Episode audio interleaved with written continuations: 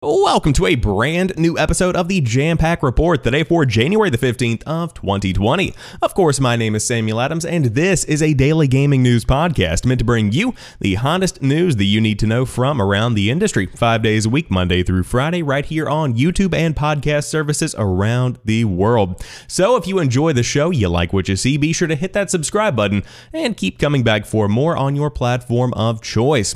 But today we have some very big news, as always, that I've into. First and foremost, the Epic Games Store, although it was the enemy of many PC gamers in 2019, still performed very, very well in the eyes of Epic. We'll talk about some figures that have been revealed as reported on by The Verge and more.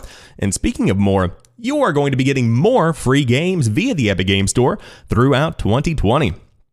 Ooh, it's going to be a beefy library. Then, unfortunately, we are experiencing some delays because Square Enix has delayed Final Fantasy VII Remake and the Avengers later into 2020. We'll talk about when and why coming up soon. Then, Bioshock Switch ports have been listed by the Taiwanese ratings board. And finally, if you ever wonder just how much you play games, if you're a PlayStation fan, Sony's got you covered on that for 2019. It might be a bit disappointing, it might be impressive, but hey, it just depends on how you take the news. But without further ado, let's go ahead and dive into today's top gaming news. First off, Epic says its PC game store now has more than 100 million users, and of course, we'll talk more about the free games program as well. Epic has some new metrics for the Epic Games Store a little over one year after its launch. The Fortnite developer now says the store has amassed 108 million users thanks in part to the software doubling as the official PC launcher for the hit Battle Royale game. That means it is on par with and perhaps even larger than Valve's competing Steam store, which had 90 million users as of January of last year. Valve has yet to release a more recent stat. But Epic says its PC game store is a success well beyond Fortnite, generating $680 million in revenue revenue thus far. Of that amount, Epic says $251 million represents sales of third party games, not including any coupons and not including any funding Epic has given to developers as part of exclusivity deals or promotions. Epic says it's kicked in $23 million in coupons and discounts towards game sales, and it's also given away 73 titles as part of its free game program with more than 200 million titles claimed. The company plans to keep up the program as well, and it's announcing today that it's extending the free game giveaways throughout 2020. We'll talk more about that in a moment. Yet Epic has a long way to go if it's truly to compete with Steam, the leading PC game marketplace and the primary storefront Epic is trying to compete against with its more developer-friendly 88 to 12% revenue split. In 2017, Valve is estimated to have earned more than $4 billion in revenue from just game sales, and that does not even include microtransactions, downloadable content like expansion passes, and other digital goods. Epic also detailed a list of the nine most popular titles to date, although the company is not releasing concrete sales figures for these respective titles. Those games include World War Z, Borderlands 3, Untitled Goose Game, Metro Exodus, Control, The Outer Worlds, The Division 2, Dauntless, and Satisfactory. Now, there is an entire breakdown of all of these metrics on the official Epic Game Store blog if you did want to go check it out. Very cool looking infographic, but it went very in depth, and I thought we would just cover the highlights with an article. But the standout metric to me is 100 million users. That is a significant number of people, and as the article does point out, that does rival, if not overtake, Steam's total of 90 million as reported in January 2019. Now, my question here, though, is how many people on the Epic Games launcher are actually playing games via the Epic Games launcher and instead aren't just going and playing Fortnite? That is a big thing to address because although the facade here, the surface level impression is that the Epic Game Store is a wild runaway success, I'm still curious as to just how big of an impact Fortnite is having on those total figures, and if I had to guess, I would say it's a pretty hefty amount. Uh, now, the question also stands how many people are actively using the Epic Games launcher instead of just redeeming those free games? I suppose metrics are metrics. Technically, yes, they do have 100 million users, but in my personal case, I just log in, get the free games, and generally log out. I've been spending the majority of my time on PlayStation or Xbox, and so I'm sure that I'm not alone in not necessarily spending my time on the Epic Games launcher, instead just getting those 70 plus freebies uh, that have been dropped over the course of 2019. So this could be a little bit misleading, but at the same time, 100 million users is still 100 million users. You have accounts, you have emails to email, you have contacts to contact, you know, you can still tap in to this number in a very big way. And on top of that, they had some very impressive holiday sales. Of course, the coupons were mentioned here in the article, uh, but nonetheless, there were some pretty good prices for a lot of the biggest games of the year. Uh, and so, with exclusivity deals continuing into 2020, uh, with some expiring, it should be a little bit more transparent uh, whenever we are looking back in 2021 to see just how well the Epic Game Store has done. Uh, but I stand behind the idea that making a game storefront instead of just sticking to Fortnite itself was a very wise decision because Fortnite is not going to last forever. We've already seen its decline a bit from the top. Uh, it's still very popular worldwide, but instead of being the number one constant trend on Twitch and YouTube and Mixer and all of these other places, Fortnite is beginning to kind of wane. You see top streamers beginning to play stuff like Escape from Tarkov or Call of Duty. It's just the nature of the beast. It's the cycle that never stops. People get bored of a game, they leave, then they come back. Then they leave, then they come back with an update, then they leave, and the game dies. That generally tends to be how it goes. Uh, however, nonetheless, excited to see the Epic Game Store continue to grow in 2020. I personally have never had a problem with it. It's been a very ghoul Ghoul? Ooh, it's spooky. A very cool little adventure because of all the free games, especially. Again, 73 freebies have been given away in 2019 and that number will be much higher by the end of 2020. Epic's weekly free games will continue through 2020, and of course, they have these metrics as well. Uh, however, 2019 came to an end a couple of weeks ago, but the Epic Games Store's weekly giveaways did not. In fact, it finished the year with a flurry and then started 2020 with a threefer before settling back into what appeared to be a familiar one a week pattern. Today, Epic finally made it official. Weekly free games are here to stay for 2020. Quote, new decade means new games, and we're looking at a great start with tons of amazing titles coming exclusively to the Epic Games Store in 2020, Epic said. To kick things off, to kick things off, excuse me, we are extending our weekly free game program throughout 2020. Every single week, come back to claim your game. Once it's claimed, it's yours to keep forever. End quote. I think it's interesting that Epic is rolling into 2020 with an emphasis on EGS exclusives. The backlash against store exclusive releases does not seem as vociferous as it was a year ago, but people still seem to like Steam, and the low key feeling that the EGS will dry up and blow away is persistent. This is a pretty clear statement that, backlash or not, Epic does not plan on changing course. And of course, then they go on to talk more about these numbers. Uh, but nonetheless, if you did want to pick up the newest freebies, I believe we have Sundered Eldritch Edition is uh, free for the taking until 11 a.m. Eastern Time on January the 16th, after which the big platformer Horace will take its place. And other upcoming Epic Game Store exclusives include Magic the Gathering Arena, Predator Hunting Grounds, Auto Chess, Rogue Company, and Godfall. Of course, these, oh no, those aren't free. You've got to pay for those, but they are exclusives on the Epic Game Store. Now, all of that to the side, the freebies, that's a very nice little point. Uh, but my point still stands this is getting me to log in. This is getting me to spend at least five minutes on the Epic Game Store. I might peruse the store, see what they've got, and then generally I tend to head out. That's not necessarily the best way to get people to stick around, but it is a way to get people in the door, and I think that is exactly what they are shooting for here with the Epic Game Store. So, will it last for more than a year? I suppose we will have to wait and see, but they certainly have plenty of funding because Fortnite alone generated $1.8 billion in 2019. Of course, that is just a rough estimate that I've seen thrown around online. Could be a bit off, could be on par, but I suppose we will uh, just take that number for what it's worth and run with it. But $680 million on the Epic Game Store last year is a pretty big figure, and those freebies, oh, those are nice too. However, moving on, Square Enix has delayed some pretty big profile releases, including Final Fantasy VII Remake and Avengers.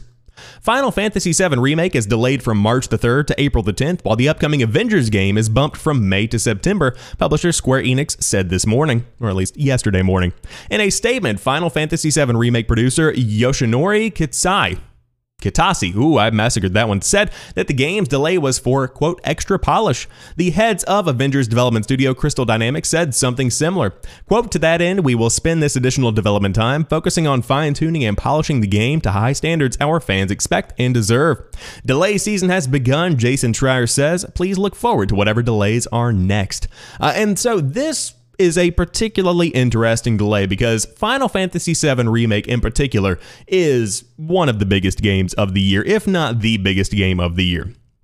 Ah, I'm just kidding. That's Cyberpunk 2077. Uh, but nonetheless, one that people have been looking forward to for a very long time. And so to see a delay could be a bit disappointing. Uh, but the overall impression that I'm getting from the general public is that they're pretty cool with it. Uh, because again, you know, a bad game is bad forever, but a bad game that gets fixed is only bad temporarily. And then everybody enjoys it whenever the final product that has been polished and perfected uh, does launch. Now, April 10th, ooh, that is an interesting release day because that is right in the thick of stuff like Animal Crossing New Horizons. Cyberpunk 2077 is in the same month. It's going to be a beefy, beefy time to be in the gaming industry, and that's not necessarily a bad thing. My question is out of every game coming out in April, what is the crossover between Final Fantasy VII's audience and other games that are coming out? I feel like the highest likelihood is that people who play FF7 uh, will probably want to play Cyberpunk 2077. But the good news is these games are both pretty much evergreen. You can play them whenever you want. Uh, I mean, look at Final Fantasy VII. It's been remade. It's a game from the early days of gaming. It doesn't even, you know, it never goes away. It just it it, it, doesn't fade. Uh, and so although it is going to be a very busy month, I think it is going to be a fantastic month uh, and probably going to benefit the game in the long run because, hey, development's hard and to be able to polish everything just a little bit more is always a fantastic move. Now, the Avengers game, that one's going to be interesting. I know we saw some gameplay and it didn't look as bad as people thought that it did uh, whenever the game was announced and revealed at E3, but that one's still a big question mark to me. I think that it's inevitably going to be a big success just because it does have the name Avengers in it. Uh, everybody loves the Marvel Cinematic Universe. Kids love it. It's going to sell very, very well, especially considering it is a pretty big uh, borderline AAA game. You could call it a AAA game even. Uh, and so I think it's going to be a profitable game, but at the end of the day, will it actually be a good game? Hopefully, this delay will make that happen because that is a uh, much chunkier bump from May to September. Uh, but Maybe it could be a cross generational game. I don't know if that's been confirmed yet or not, but uh, to push the game all the way back to September with a rumored PlayStation 5 launch in October, uh, that doesn't seem to be a very good look because that ultimately makes your game outdated right from the get go, unless, of course, backwards compatibility is native, which it very well is hopefully, uh, at least with the PlayStation 4. So that could be an interesting little tidbit of information we'll be talking about later. But as of right now, March 3rd to April the 10th for Final Fantasy VII Remake and the Avengers game now coming. Originally from May, now in September. But the Bioshock Switch ports could be coming as well, at least according to the Taiwanese ratings board. Once again, the Taiwanese ratings board appears to have given us all a heads up on an upcoming release, as the website has listed several Bioshock titles for Nintendo Switch. As spotted by Lootpods, the website shows four listings Bioshock Remastered, Bioshock 2 Remastered, Bioshock Infinite The Complete Collection, and Bioshock The Collection.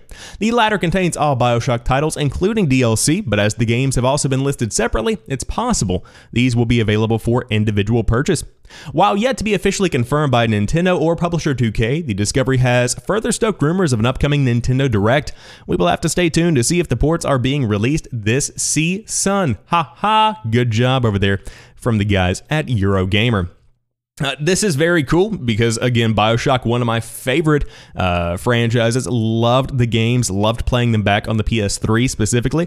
Uh, Bioshock 2, probably the standout for me. Of course, the original Bioshock, good as well. Infinite, I like being underwater. Rapture's kind of my home. Uh, but very cool to see it coming to the Switch, and I know that it's going to do well because you see all these other big, polished AAA games performing incredibly well on the Nintendo Switch, even while the graphics and the textures and whatnot have been bumped down to, you know, function on Nintendo's hardware. Uh, but excited to see if this is in fact real, and I do believe we are going to be seeing some kind of Nintendo Direct. Uh, recently, we saw the Pokemon Direct, which is one thing in and of itself, brought a ton of news that we covered on an episode of the show last week. Uh, but it definitely doesn't cater to the wider audience that Nintendo does provide products for. So that's whenever this is going to become a more interesting story to talk about.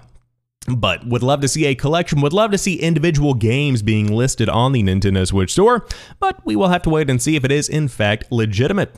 However, to round out today's show, we are rounding out your 2019 with Sony's PlayStation Wrap Up event. It reveals your top gaming trends of 2019. PlayStation has started sending out its year-end wrap-up reports, and the, they, excuse me, may bring back fond memories of the time you spent playing your favorite games last year. The report will tell you how many titles you've played in 2019, along with a list of the three you've accessed the most and the number of hours you have spent on each one. If you were ever in denial about hoarding games only to play a handful in rotation, then the report can give you a reality check. The wrap up will also reveal your top genre, as well as the number of games and trophies you have earned in that genre. Finally, it will show you the total number of trophies you've gotten last year, which seems especially satisfying if you play to collect them all. You'll receive the report through email so long as you have a PSN account and have played on a PS4 for at least 10 hours between January 1st and December the 10th of 2019.